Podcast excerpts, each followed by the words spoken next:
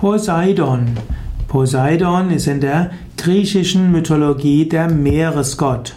Poseidon ist der Sohn des Kronos und der Rhea und damit ist er der Bruder des Zeus.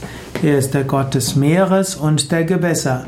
Man könnte Poseidon gleichsetzen mit Varuna in der indischen Mythologie.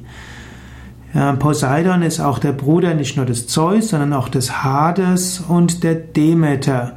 Die alten Griechen verehrten den, diesen Gott des Meeres, aber sie hatten auch Angst vor seinem Zorn, Zorn und rühmten ihn als Retter in der Seenot.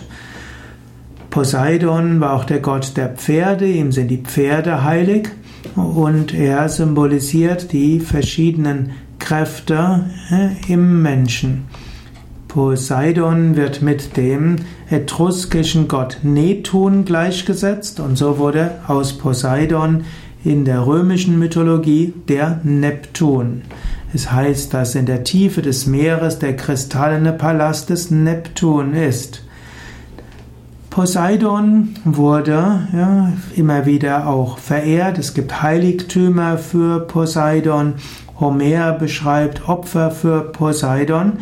Es gibt bestimmte Ähnlichkeiten zwischen Zeus und Poseidon. Zeus beherrscht letztlich die Erde, Poseidon das Meer und Hades.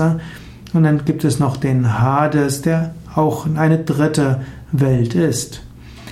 Poseidon wird oft auch dargestellt in einem Streitwagen, oft wird er mit Dreizack dargestellt und oft auch mit Delfinen. Hm?